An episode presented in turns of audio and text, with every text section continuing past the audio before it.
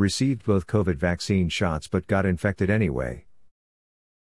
Pfizer and BioNTech promise the COVID 19 vaccine process will be finalized one week after the second shot of the vaccine. This today has been shown of being not true when a U.S. Representative Stephen F. Lynch was tested positive for coronavirus. He remains asymptomatic and feels fine, according to his own saying. The Democratic U.S. Representative received his vaccine prior to attending the inauguration for U.S. President Biden. He took his second shot of the vaccine for more than a week. A staff member in the congressman's Boston office had tested positive earlier in the week, triggering today's test of the congressman.